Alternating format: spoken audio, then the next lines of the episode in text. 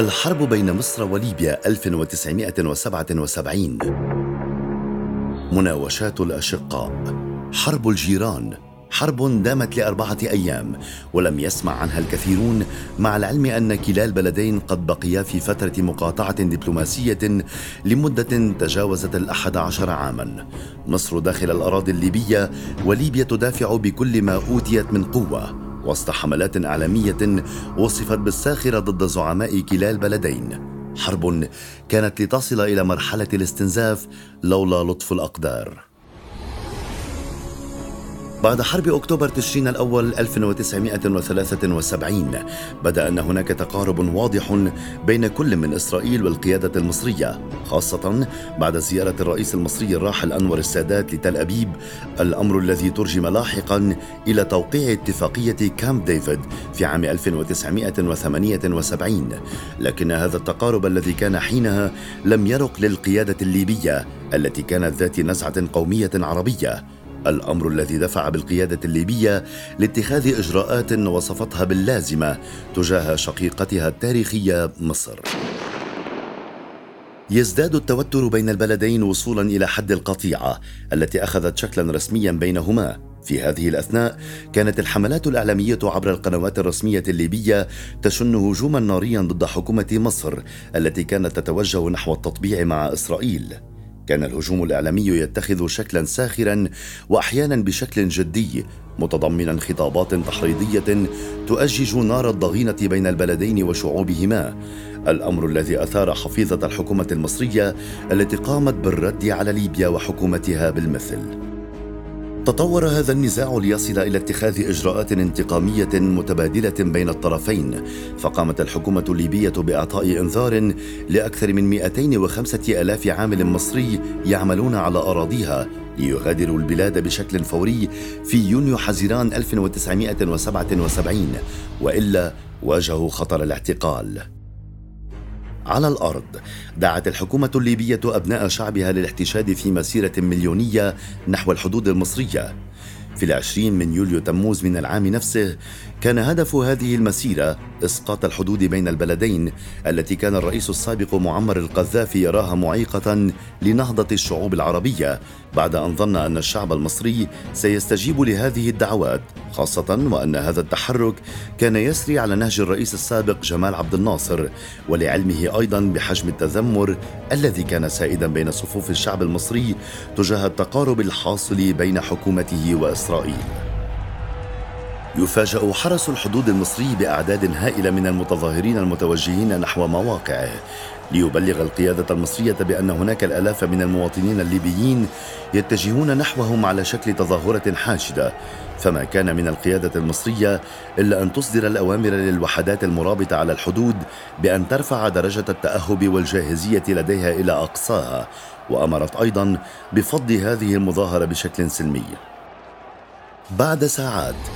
رأت الحكومة الليبية أن هذه التظاهرة لم تلق تجاوبا لدى الشعب المصري فأمرت كتائب المدفعية لديها بشن قصف على مدينة سلوم المصرية المحاذية للحدود الليبية. فوجئت مصر بهذا الهجوم واعتبرته عدوانا عسكريا عليها وأيضا أدرجت القيادة المصرية المظاهرة السلمية التي توجهت نحوها كاختراق صريح لسيادتها وقالت أنها سترد على كلا العدوانين بالطريقة المناسبة. وسط هذا التصعيد تراجع وجود المتظاهرين على الحدود المصرية لتتحول المواجهة وبامر من القيادة المصرية إلى اشتباك مسلح بين عناصر الحرس الحدودي للبلدين. الأمر الذي تطور إلى حشد كلا البلدين لقوات مدرعة نظامية محولة هذه المواجهة لحرب معلنة. مصر تستدعي سلاح الجو لديها لترد على القصف المدفعي المعادي لها بضرب قواعد جوية وعسكرية ليبية شرق البلاد. وتحديدا قاعدة عبد الناصر الجوية في الثاني والعشرين من يوليو تموز من العام نفسه. وازدادت حدة الضربات الجوية المصرية في الثالث والعشرين من يوليو تموز لتصل لمنطقة واحة الكفرة. وتضرب قواعدا للجيش الليبي هناك. ليبيا تقوم بالرد. تستدعي جميع الطائرات المقاتلة لديها من كافة أنحاء البلاد بغية رد الهجوم المصري الجوي عليها فتدور فوق أجواء مصر وليبيا معارك جوية عنيفة جدا تحت هذا الغطاء الجوي المصري. زحفت قوات المدرعات المصرية لتشق طريقها إلى داخل الأراضي الليبية حيث أن القوات المصرية كانت قد توغلت في العمق الليبي لتصل إلى 20 كيلومتر وسط مقاومة شرسة من الجيش الليبي هناك. هذا التطور السريع للأحداث.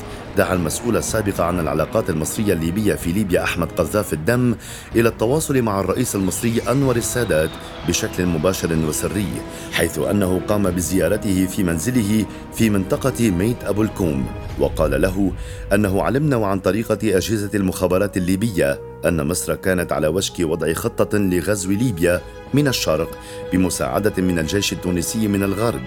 هذا الكلام أثار غضب الرئيس المصري وبعد صد ورد توصل الطرفان إلى ضرورة إيجاد حل لهذه الحرب العبثية. أما عربيا أثارت هذه الحرب استغراب قادة الدول العربية فتاريخيا لم يحدث أن حصل أي صراع يذكر بين مصر وليبيا مما دفع الرئيس الجزائري الأسبق هواري بومدين لإطلاق وساطة مدعومة بمسعى من الرئيس الفلسطيني الراحل ياسر عرفات لإيقاف النزاع بين البلدين. خلصت هذه الوساطة إلى قرار ينص على وقف فوري لإطلاق النار في الرابع والعشرين من يوليو تموز وانسحاب القوات المصرية إلى مواقعها الأساسية. ودخلت بنود هذه الوساطة حيز التنفيذ في اليوم التالي.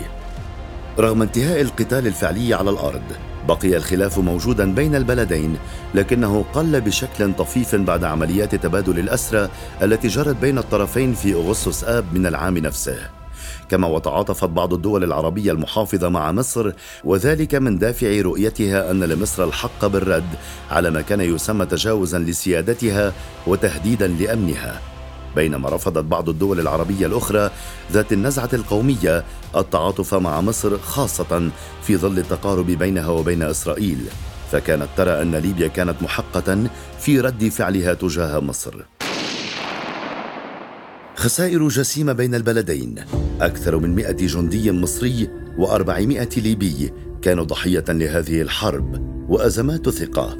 حرب وصفت بالمنسية إلا أن عواقبها امتدت لنحو أحد عشر عاما بعدها لتعود العلاقات بين البلدين شبه طبيعية بعد تولي حسني مبارك الرئاسة المصرية.